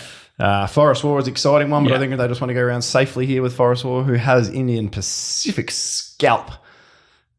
That was a good win. I like Forest War. Let's go back to last. Yeah, and run on. Yeah, Jade McNaught, a bit of a guide here, has jumped off an informed Cockyjoy, who's racing really, really well to pilot Forest War. I think Forest War's got a bit more X factor than Cockyjoy's. Your battler, you'll grind away. Your Matty Priddles get your 30 touches, and he won a Brownlow medal, didn't he? So, and a Sandover is. Yeah, and a Sandover. Yeah, he did certainly did. But Forest War, I think he'll play you. You know, you won't see him for a few games, then he'll probably kick six and get 30. So I've just completely lost track of where I was going here with the analogies. But let's move on to Kelvin. Now, Kelvin last start. Let's just. I want to read out the steward's report to you, BJ. So, we need to have like a warning, explicit content or something like that.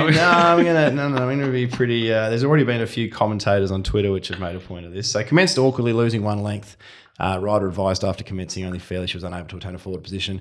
Blah, blah, blah. Further back. So this is Terry's reading from the official steward's report. Yeah, this is the official steward's report from last start. So Kelvin very simply didn't miss the kick. There was just never an intention to go forward. You can watch the replay as many times as you want. You can see jump pretty well and was basically just restrained from there. So how we accept, like, I don't mind that's all fine, but how are we accepting that, like, that as the stewards, how are you not going, well, no, you never had an intention to go forward. You can see from the gate that you didn't step poorly, you could have just about led that race. Like, what do we want from this? Like, you can just say anything. You can go into there and say, oh, why did your horse do this? Why did your horse do that? And you can say, oh, because I don't know. I can't think of anything witty to add right there. But you can just make anything up, and it's just everything's just accepted. Yeah. There's no pushback. No, there's no pushback whatsoever. Well, we don't know whether there's any pushback, but from reading the steward's report, it's like, we questioned the rider regarding the tactics, and we accepted the response. Mm-hmm. But it needs to be deeper than that. That's fingernail deep type, stewarding, isn't it? So yeah. And especially when you look at the Accardi figures or the whatever sectional timing data you use, they wandered. And it was just Laurentino led. Yeah, they wandered. Absolutely, they wandered. It was a stroll. And. So then you take the figures from that race and the speed from and actually the actual data from that race, and then you line it up with Kelvin's peak performances. Mm-hmm. At his best, he could have led that field by about 15 lengths. Yep. Do you know what I mean? Like, he's a fast horse, mm-hmm. he's a strong horse, and he's a leader. So it just, the mind boggles that is. Like, there's no profiling of that particular horse when you're accepting that response. Like, that's just not what happened. So yeah, there's no way to. It's just becoming. It's like I Cripper him yesterday. He said, "Oh, have you seen the day before? It might have been. Have you seen how they're now the shoes aren't on Will Cheney? This is crap. Like, we've hopped into another couple in the race. Ended up being scratched, so it doesn't matter. But the shoes coming, that those type of announcements coming out. I just said I'm desensitized to it. Yeah, I just expect these type of things to happen. Like, there's no. I don't know. The regulatory body isn't doing. It's not doing any type of job. It's just lip service. Yeah. You know? There's no thoroughness whatsoever. Yeah. Anyway, it riles me up a little bit. Okay, yeah. So okay. Let's play this out. Let's take the personalities out of it. This mm-hmm. is like faceless. I'm not perturbed. Faceless, nameless people, right? Mm-hmm. In this, if this situation unfolds with horse X and jockey Y, right? What do we want from the stewards as punters?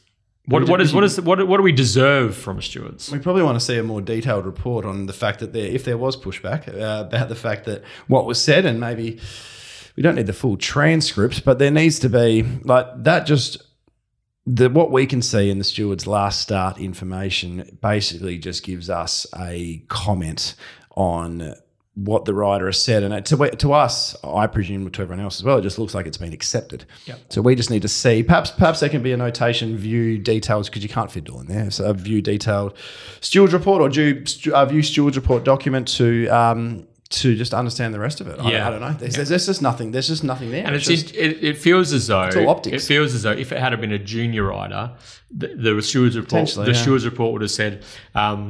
Master of Apprentices and riding coach was brought in to view the film. In the opinion of the stewards, the junior rider erred by restraining at the start rather than letting the horse roll forward to lead, and the junior rider has been admonished. And in subsequent rides, we expect the junior rider to do X. Well, but because it's a senior rider, do they have that? Are they able to do they have that? That weight to sort of say, like, no, that didn't happen. Like, you didn't try to lead the race. You never had an intention to lead the race. It's like jockey X. Next time, this is what's expected from you on a horse with that particular profile. And the way that it began, and it just wasn't a good look. And it was wide throughout, got speared, and now all of a sudden it's gone 1,400 metres back to 1,100 metres with a riding change and a gate 10 in a 10-horse field. So yeah. It's just like, let's find the most unsuitable race possible for Kelvin. Bang, got it. Let's do it. Let's go again. So anyway, I don't know. No, something needs to change, but nothing ever will. My full stop on this is we deserve better. Do you know what I mean?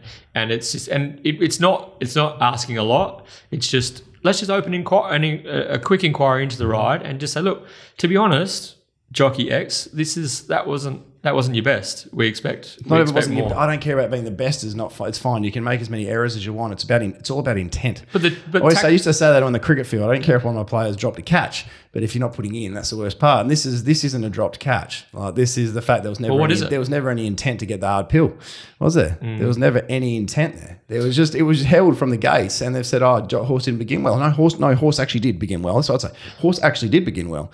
You just never wanted to go forward. Mm. Challenge them and say, what's going on? So I don't know. It's simple stuff for me, but it clearly isn't. So anyway, there you go. We done? We're done. All righty. Race 7 is the Morley Growers Market Handicap. 2,200 metres, special conditions, graduation. I was doing the form for this race last night, Terry, late last night. And there's 13 runners coming from different spots. Went back and did all the replays individually.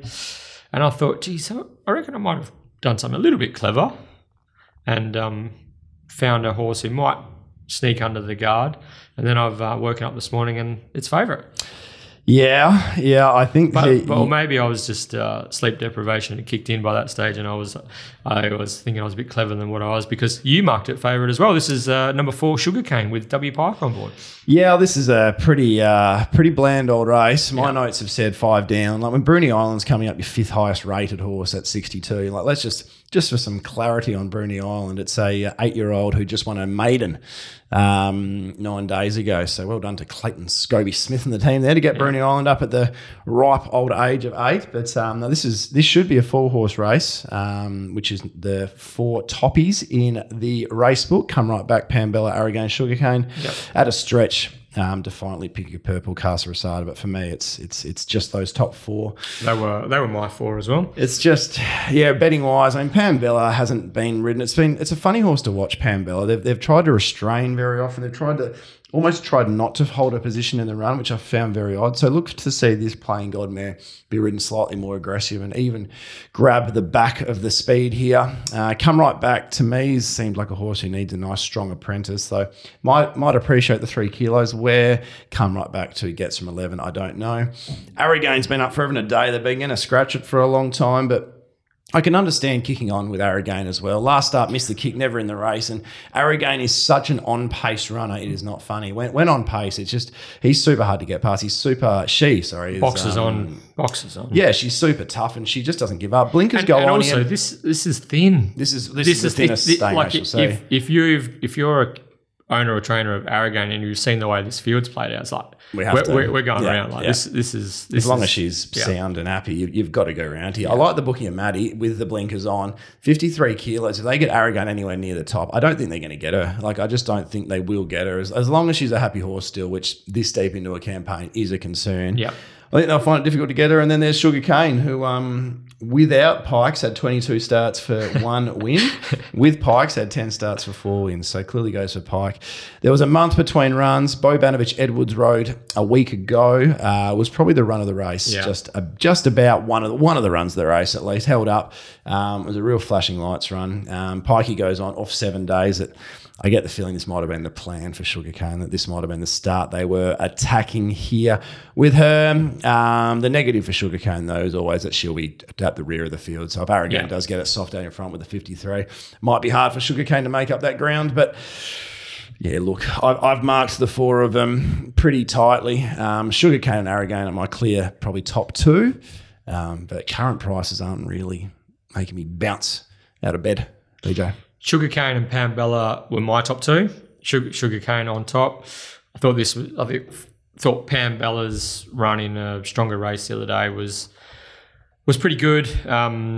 Just sort of looks as though she's looking for a trip now. Was placed in the Natasha, is that right? As a 3-year-old filly, behind Tuscan Queen. This track and distance from gate 1, Chrissy Parnham puts her to sleep. Should 3 starts ago ran 4th behind Midnight Blue over 1,800 metres. Was a good run, then copped that heavy 8 or heavy 9 on the Ascot Gold Cup. So prep has been a little bit sort of, upended, but I think Pambella lands in a really, really good race for her. I'm expecting her to perform up to her best. Sugarcane on top, Pambella the biggest danger. And 78 plus as a 66 rater, down to a 60 plus. Yes. So only goes up 2 kilos despite dropping, well, just dropping a mile in class. Yeah, yeah. And yeah, gets a sweet map too with the Inform Hoop on board. And something a little bit wild, which you touched on before. I don't know how I've done this, but I've marked. What price did you mark Defiantly? 26. Really? Yeah. What I've have got you got Defiantly? $15. Oh, $15. I think a Maddie alert. 40, about the 45, 50 to 1 mark. Yeah, that's Defiantly. Well, I think Gary Delane's been pretty smart here. Just build in Jarrow. Last couple of runs were pretty good. On paper, they didn't look great, but they actually were pretty good. No. As you know, quite enjoy my Jarrow form. Crayfish Coast action. Lucy and the horse get along super as well. So if there is to be a blowout, I think he's come to town probably. Maybe a run short for Defiantly, but getting a little bit older now. Yeah. But, yeah, look, if you're looking for something crazy, I can see worse bets. I just think, in theory, if I've marked at 26 and it's 46, it should be a bet for me. From recent history, she's raced really well in better races. Yeah. She's competed really well in better races than this. That just, yeah, if you're doing any replays, just catch the last 200 of Defiantly at Geraldton last start with the junior rider Hannah Fitzgerald on board.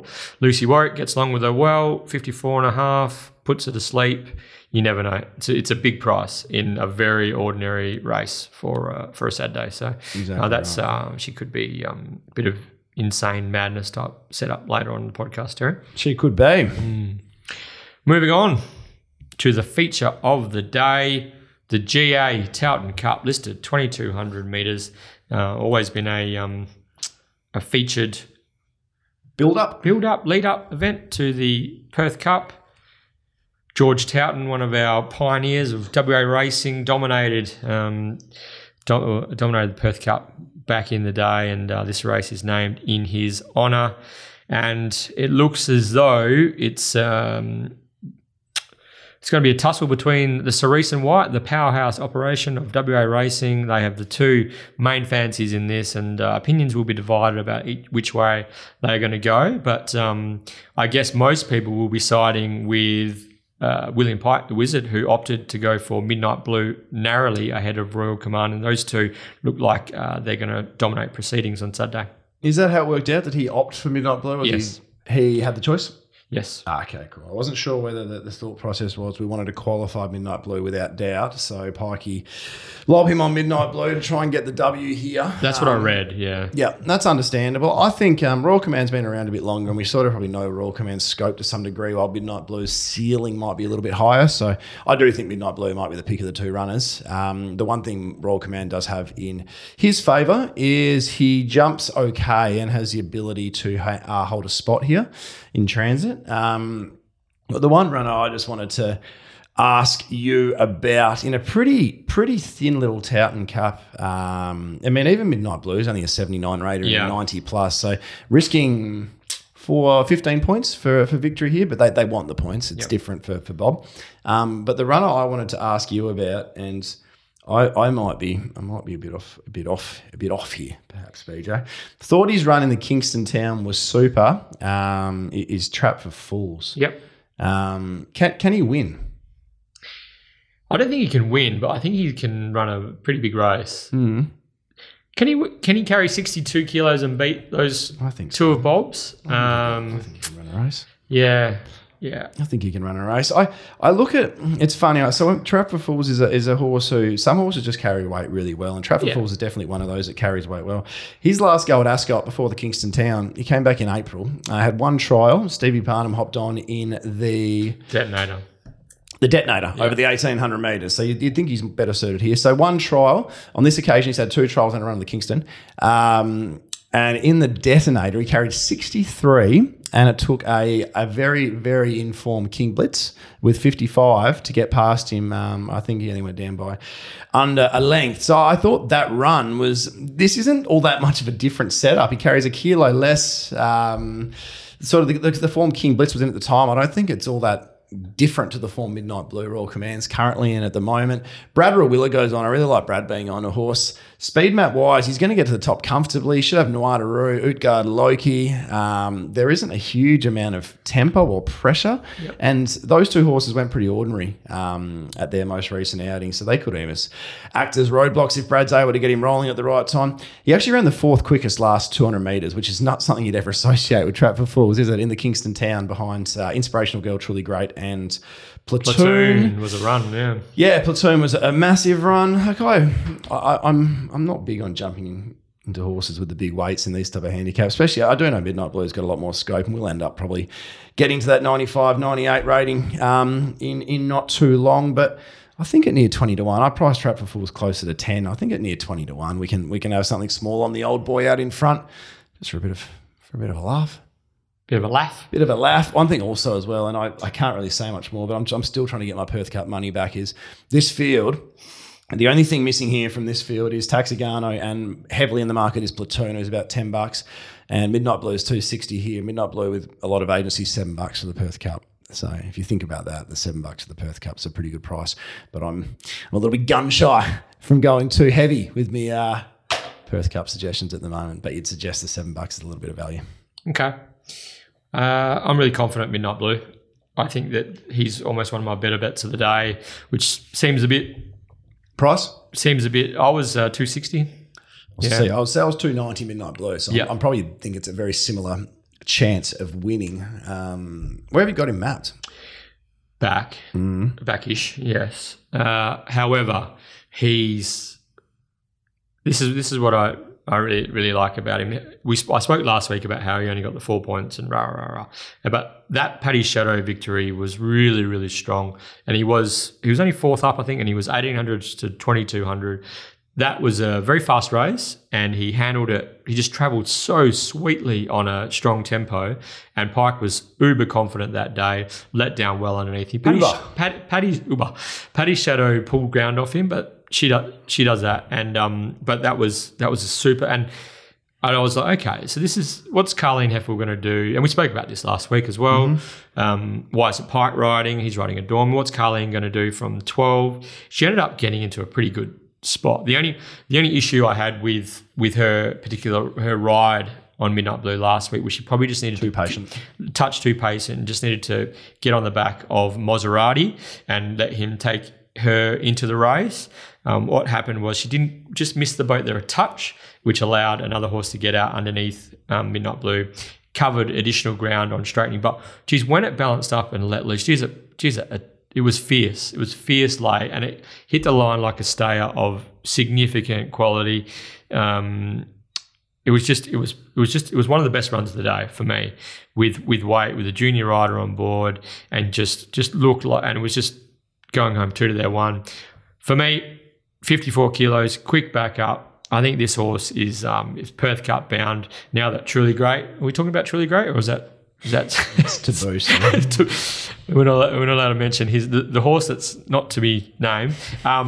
Now that he's out of the picture, I think this is set up nicely for Midnight Blue to win the Towton Cup en route to maybe one more lead up en route to the Perth Cup as well. But mm-hmm. I'm really confident. I think ridden patiently, gets sucked into the race in typical Pike fashion, moving into contention with galloping room at the top of the straight. He's just going to let down strongest Midnight Blue to get over the top of Royal Command late, who's Tats Cup victory was career best, obviously, but I think Midnight Blue is going to shade him. Really confident. Yeah, no, I can see what you're saying there. As I said, I've marked a clear elect, and we've probably got him pretty similar prices. I just can't help but look at the fact that Midnight Blue's been racing against Paddy Shadow at Dawn, but Maserati was third in that race the other day. And then you're talking even a horse like Nerve Bosque, who's put in a pretty ordinary one. We're jumping Kingston off him. Town, yeah. You're talking. You've got good runs behind Inspirational Girl, Truly Great, Serenity Bay, and he's now getting up to what should be a suitable trip. A horse that ran in last year's Melbourne Cup. Who's that? Nerve Bosque. It might have been the year before as well. Was it? Year before, 20, okay. Yeah. 20, whenever it was. 2018, he was running a recent Melbourne Cup anyway, and then you got Trafford Falls. So, I mean, they've been running good races in the big group races against far superior horses. So it's just interesting seeing those two differing form lines come together. But I do agree with you that Midnight Blue is a star of the future, and you would suspect after Saturday that Midnight Blue will be your Perth Cup favourite. Yeah, that's what I'm thinking. Yeah. What do you think the flux were, Trap for Fools, in Group 2, $500,000 Moonee Valley Cup 2 starts ago? I don't know. What were they? $10 into $7. Oh, well, let's see if we can get 20s into talk 7. About, hey, talk about SP profile. So he ran 10th, beaten 14 lengths or whatever, but you're taking a firming $7 in a Moonee Valley Cup into a pretty thin old Towton Cup at what did you say? What price he is at the moment, Terry? Close to 20. Yeah? Just shy of the $20. So yeah, which is all weight based, isn't it? It is weight based. Yeah. But as I said, he's also carried weight in the. Forgot the name of that race again. Detonate earlier in the year, and he did it with aplomb. And Bradwell Wheeler's on. I like the few of the boxes that are ticked here. Look at his track and distance statistics. Yeah, it's pretty good. I mean, isn't it? It's obviously 4 from 5 or something like that. It was. I think that was a period where he won 7 from 8 in a row. I think there was one blemish in there. Taylor Stone rode the majority of them. So, geez, there's something about being on a nice strong front runner over a journey, especially one who should be probably nearing peak fitness after the 2 14-50 meter trials and a good hit out over the 1800. So. Look, gun to head, I'm with you on Midnight Blue, but purely from a price point of view, it's Trap for Fools that has come up a bet for me. Very good. All right, BJ, it is time for the Get Out Stakes, STEAKS. Who's it brought to us by? Brought to you by Market City Meets, the largest retail butcher shop in Perth, located at the Canning Vale Markets on Bannister Road. Timmy Hewitt runs the show. Swing past, say good day. Tim and his team will look after you, that's for sure. So drop in and support our sponsor, a long-time sponsor, Market City Meets. Get Out Stakes. Congratulations to last week's winner, Michael McRodden. It was a ding-dong go guru. There was some anxious moments for Dark Mission supporters, that's for sure. Yep. But the wizard, as he can often do, pulled a rabbit out of the hat, and then the horse won by... What was it? 0.04, I think it was, or 0.14. But Michael's 0.1 length prediction was nearest the pin. So well done, Michael. Enjoyed those stakes. They don't get much better than that. So congratulations, mate. Now, to enter this week's Get Out Stakes, let us know who you think is going to win race 9 at Ascot on Saturday. Hit us up at the 11 pod on Twitter. The winner, decimal winning margin, 2 decimal places preferred. Remembering, of course, Terry, the Sam White rule. First in, best dressed. Yep. Here we go. We've had a few challenging Get Out Stakes. I guess last week the hot pot, the market elect, got the job done. Angelique Miss was a bit stiff in that race too. Yeah. Isn't she? Yeah. She's going super. What about the... I was one of them, trying to blast out on Dark Mission. Were you with me? Yeah, I actually didn't get to my price, but I was in a bit of a mood at that stage of proceedings. So I was one of those that didn't completely blast me out, but it got me to a point of sanity at least. So I didn't blast out either. But yeah, I might have dealt poorly with that if it didn't get the chockies. But we back him in for a reason. More often than not, he'll get the horse's head down at the right moment. So you're interested to see what Dark Mission. Beat the bro punters would have been spewing. Yeah. Spewing. No, super. Off a little setback as well, and down in trip. It was one I was pretty happy to take on. So anyway, this is a difficult race. What have you marked the favourite here, BJ? What have you got this the field? $5. No, only 5. Yeah. Hmm. $5 was my starting point. I think I've got it 7. $7 the field. What have you got on top? Well, my favourite is Glamour Pact, was my $5. What could you get a better steer last start to win by such a small margin in such a weak race? Yeah. That's what concerns me here. I reckon he's completely and utterly at his mark, and Jordan Turner would need to ride another 10.5 out of 10 to get the chockies. So that's why I've probably given him a little bit more rein in my market. Well, as a result of exactly what you said, it was a perfect perfect ride, perfect steer. The second horse was three wide, no cover the entire, just followed it. But the horse that ran third in that particular race, I thought was huge under the circumstances. Yeah, and that's the way I went, Malarab. Okay. I've no idea where it's going to get. That's my very. You knew my next question, didn't you? So, tell me if it's going forward or back. I don't think it jumps that well, actually. Day it led, it had to be mustered to get there, I think. To be honest, I prefer it to go forward-ish. However, this is just a race where I just thought Malarab just went too good to ignore last start. It was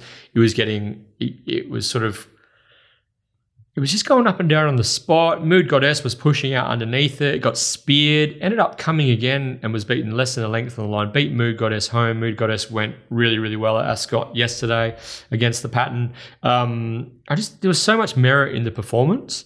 The way that race was run, was there some entitlement for those from the back to be running on? Perhaps you said Wild Fusion sat deep the trip, and then you had Mood Goddess and Malarab. Yeah, it was more just the way that it just got shunted, just kept getting shunted, and just never was able just to get into that, to hold that line and get balanced up and with momentum. And the fact that it finished as close as it did was really encouraging. I think this horse has got quite a bright future, actually. How are we saying it? Malarab. Malarab, McNaught, Fred Kersley, placed to perfection. That's the way I'm going in the last. What did I mark? Malarab. Where are we at here, Terry? So I marked Malarab second favourite, $7. It's bang on the money at the moment. Tough race though. The get out's going to be. The responses are going to be quite varied, I'd say. Well, it could be just about be a carryover, couldn't it? If no one jags the winner, which I reckon could be a possibility. I had a little Maddie in this race just before I finish up my synopsis. Okay. But I thought it would be a bit longer. So Zachariah Bowe was my Maddie. $26 best available, but that I don't think you can get on there. $21 at the reputable agencies. I reckon Zachariah Bowe is ready to do something. I don't know what, but it's ready to do something. Whether this is its race or not, I thought we might see $31, $34, and it might end up there late. Not often I say this, but it's probably the pick of Andrew Castle's two. Actually, I probably had the choice of two here as well, didn't he, with the Distant Trilogy and Zachariah Bowe. Yeah. So it's the way he's going. Zachariah Bowe's low flying. It's funny. We go back, even if you go back to the run at Mount Barker, been beaten 5.5, ran dead last, was absolutely backed off the map, was given none, but there was a bit of support around for it that day. So. Yeah.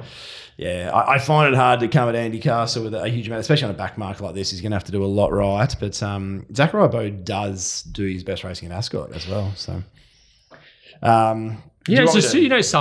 sometimes at Ascot, it just ends up the last race ends up being swoopers. You know what I mean? And it's just could be a Zachariah Bowe kind of day. So, how did you map this race in regards to the map? Actually, I don't really know where I was going to go there. Hey, what do you have in front?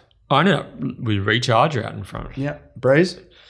My initial plan A is Malarab Breeze, but that's up in the air. The horses that are going to roll forward probably miss Flamboyance, probably going to want to hold a spot from 3.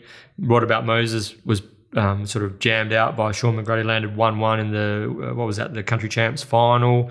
Other Speed, I think Geordie Turner won't want to get too far back on Glamour Pact. Would Trade Talk want to hold a position? And Island Missile, I reckon they might think he goes better coming back a peg. Kick Gum Race, outside leader the other day, but punctured. They'll want cover. So everything else gets back. Right down the bottom? Hang on. No, we've missed Wacken, Wacken take it.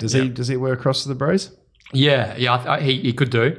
Although he went really good with sort of midfield with cover, but I think that was just the way that the race panned out. So he could punch forward into the breeze for sure. I think he went well midfield with cover, but I think he's limited and he's not going to out sprint these horses. Yeah, if that makes sense. I don't think he's going to be able to land next to a Distant Trilogy or a Zachariah Bowe. And She's Got Merit. Or She's Got Merit, exactly right. She's Got Merit actually had Wakantanker's back in that run and be able to get past him. So look, I had Wakantanker going forward, landing outside of Recharge. Not impossible Wakantanker finds the top even just about. It's a sticky map because Recharge is not a super quick beginner. Wakantanker is not a super quick quick beginner. Melrose not a super quick beginner, but they're your likely sort of go forward horses. So it's going to be about barrier manners on the day.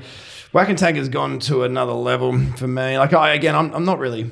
I'm purely just tipping what's above my market. This is a race where I've just created a market. I'm gonna. To be fair, I was $10 Whack and Tanker. So I'm $8.50 Whack and Tanker. So there was 26s available this morning. That's been knocked away into about 16s, 17s now. So if we're marking Whack and Tanker $8.50 at 17s, that's a bet. I'm interested. Kiora Star is a horse that goes really well fresh. And as you said, these races late in the day, you can be suited being off the fence and sort of got that Maddie feel to me, where Maddie can maybe sit deep, just keep it out of trouble. And Kiora Star's run races probably against better horses than what we're seeing here.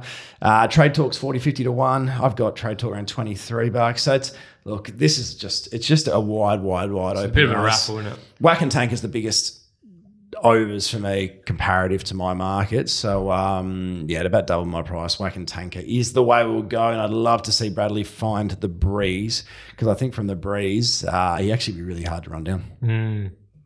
Yeah, Malarab for me. Zachariah Bowe with a little bit of value. And I will say... What were you saying? She's got merit, is flying. And Michelle Hagley, that was a super ride to get her out into space. And that's two sweet rides in a row on She's Got Merit. And Ash Maley, Money Maley, he'll have some supporters in the last as well. The other thing I'll say with She's Got Merit is what I like to do is differentiate when a horse goes to a different stable, right? Yeah. We can see $13 there, right? Let's pretend that She's Got Merit had stayed with the Pierces and run those last two races with the Pierces. She's Got Merit would be $5 or $6. Exactly, yeah. So if you can just differentiate She's Got Merit's career. Just basically when you change environments, and think everything changes for you as a horse, and She's Got Merit. It's just a superior horse for Ashley Manley for whatever reason. So, there'd be no surprises to me whatsoever if Michelle gets her wide at the right time. And she was so patient there with that ride. Yeah. It was a really good steer. She gets her wide at the right time, and no reason she can't run past him again. So, good luck for those chasing a meat pack. Yes, it's going to be a well-deserved victory for whoever claims the get-out stakes this weekend, Terry. Yes. All right. Well, certainly will. That brings our preview to an end. So it's time for our Betfair best betting propositions of the day. The Perth Racing Guru, Terry Leighton, what have you got? We'll go nothing overly exciting. I've been, as I mentioned to you a few weeks ago, very excited about talking about She's a Charmer on this podcast on a Saturday race soon, and I think we're going to see She's a Charmer go through the grades and potentially turn into a black type horse in the not too distant future. So let's make She's a Charmer our best. Bang, She's a Charmer. Bang, BJ.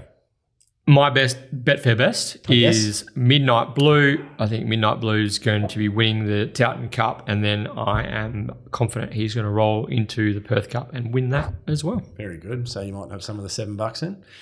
It's an interesting price, isn't it? Because as I said, there isn't many extras to go into the Towton Cup to fill out the Perth Cup book, and you'd suspect that there'll only be further support, and he won't get a weight penalty either, which is integral, because now I'm all big about weight penalties now. Now I'm really well-versed on weight penalties. Just I feel he's on a steep incline, Midnight Blue, and you know what this camp is like. They just get them to elevate. And this is the young stayer on the rise, and he's got Perth Cup written all over him. Maddie, BJ. I threw out, I think Defiantly is more insanity than Maddie. I don't mind it. Yeah, Defiantly's... it's Defiantly a roughie. Yeah, it sure is. But my Maddie will lock in Zachariah Bowe in the last. I'm a little bit more confident of Zachariah Bowe actually winning than Defiantly, who I could just run a bit of a cheeky race at a huge price. But Zachariah Bowe, I reckon, is my Maddie for the day, Terry. I like that. That's in the last, in the get out. In the last, I'm gonna be a little bit cheeky, BJ. We're gonna stick. I'm pretty keen on Scooter's Machine in the first. I could make one up that I'm not as big on. Only $16 best at the minute. But look, from that yard, there's every chance it's not going to be a huge amount of support anyway. So Scooter's Machine, very close to your $20 at the moment, but not sure what that market will do. It'll be interesting. I've marked it considerably shorter, but when they're from the unfashionable yards, they can often get the Daryl Driskies. Okay. All right, well, that's enough from me, Terry, and yeah, I'll just throw it over to you to take us out, as you always do. Been a little bit of a lonely episode without a guest today. Spotty's had no one. He's missed Pete's leg, hasn't he? He had a good hump of Pete during last week's podcast. So no, he had to go this morning when I was setting up. So oh, did he? Yeah. Oh, okay, I missed that one. Yeah, he's been standing at the mirror thinking, "Who's coming round, lads? Who am I going to get to hop into today?" But next time, Spotty, it's all right. It's all right. We should have a good guest on next week. We're just waiting for confirmation. We've still got the Cox Stakes and the Perth Cup to look forward to in coming weeks. For those people that haven't jumped on Betfair yet, I highly implore you to do so. Get the best odds, get the best value around. And a big thank you to our producer, Jen, who I probably doesn't get the kudos that she deserves. Thanks, Jen. Appreciate all of her help throughout the carnival, patching in the guests, patching in all of their phone guests as well. To those buttering up at the races one more time, enjoy yourself. And until next week on The 1-1.